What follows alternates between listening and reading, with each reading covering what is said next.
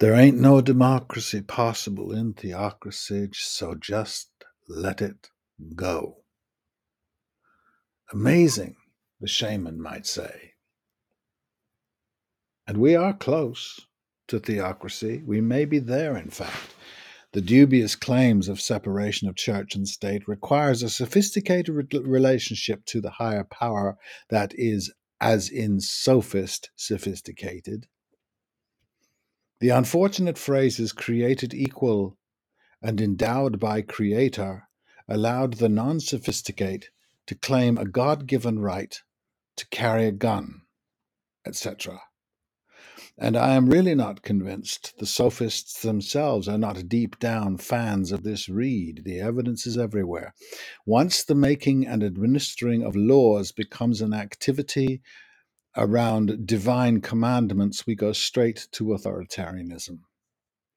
Once the making is lifted from the hands of and placed beyond the minds of the people, authoritarianism is all that is left. It's not Jefferson's fault entirely. Gullibility is a defense we can often use where the Enlightenment Europeans are concerned. I think it was unconscious. Unconscious, which is where the desperate need to create religion lives. And I do think there are different kinds of gods. I have not been up close, but the Allahs and Yahwehs seem pretty consistently supernatural. And He, always He, has the power we need Him to have in our imagination. If I say I am pro choice, I'm just wrong in His believer's eyes. I'm a sinner, easily disallowed. Nothing is investigated condemnation is natural. It is easy then to relieve me of my vote. And monotheism, monotheism seems very okay with not being open about this intent. Lies will be lies, but they will be good lies. These are habits. We have been dealing with the one God for so long, we have habits deep and buried we cannot easily reach. America does see herself as a Christian nation, and she is. She is messianic.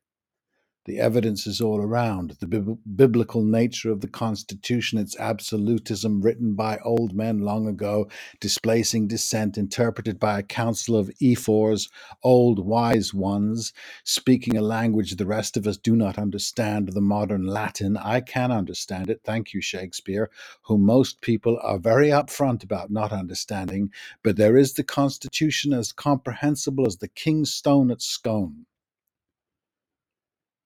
And it is certainly sophistry, concealing as it does the blood red eye of the Creator's rage. Monotheism is no celebration of the human, it is a book of laws defining the human in a very limited way, a tradition that has been taken up by the modern intellectual who casually uses a word like worker to define a species that shares no aspiration with him who will be satisfied with such a job and such a minimum wage he would never consider for himself. Monotheism controls the human, defines the natural world as property of the human male who subjugates the natural worlds to a higher power.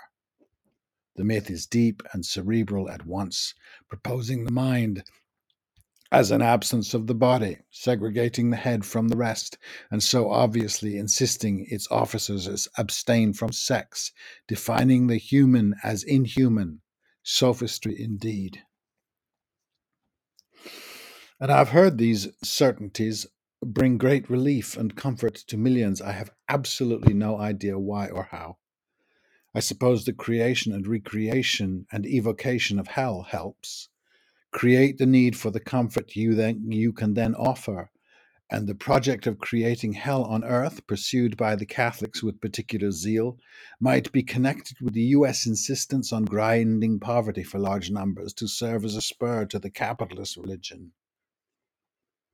I suggest these suggestions are abominations. They are abominable. Not human. Unnatural. Not natural. They are supernatural.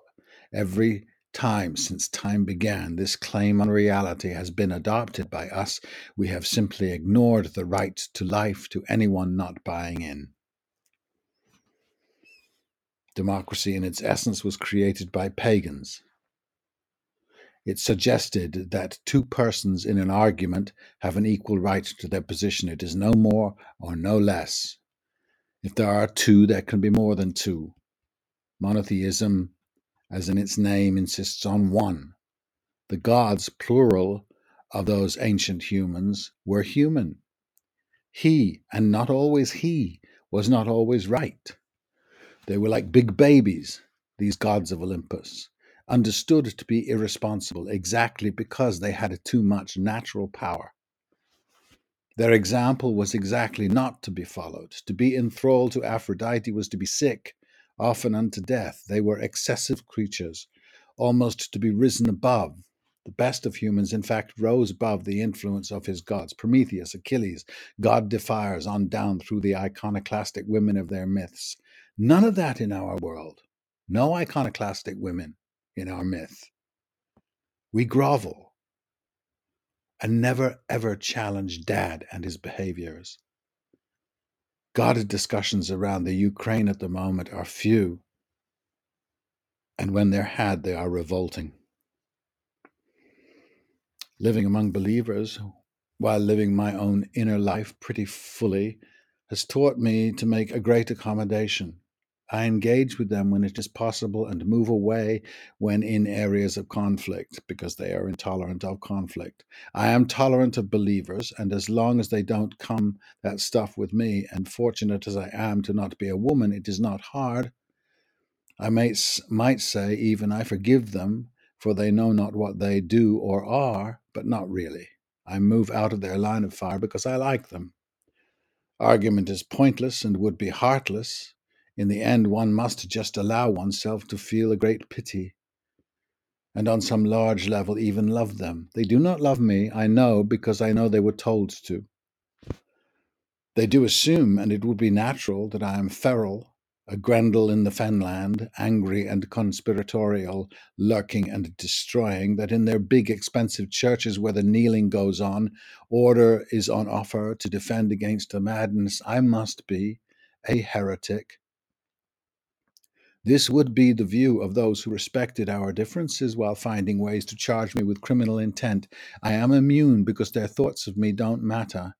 I am affirmed elsewhere by something else. And no, I am not sure what. I'm working on it, but it is not Daddy in the sky. The believer often makes a decent self conscious show of condemnation of me and the few who share the slightest defiance theatrically, as if they wanted to be sure God or the neighbors were watching. There's a very good book called The Way of Wyrd, which looks into Anglo Saxon religion, pagan religion. Brian Bates, if my memory works, full of good things and fun, but the new emphasis I have not seen really, except hinted at in Native American narratives, is the slightly humorous tolerance older religions have of the newbies, Christianity and Islam, as if the shaman understands the tempestuous absolutist baby of the Gospels and the patriarchs. Still, I warn you, there's a huge problem looming here for monotheists to accept. The religions that predate your iron heel being closer to human nature, really do not do know that you will pass from the earth.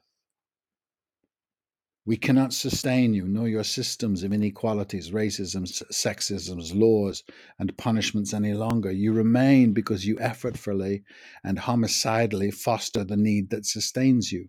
You deliver at birth the disease that makes you the easy choice as we rumble away from childhood.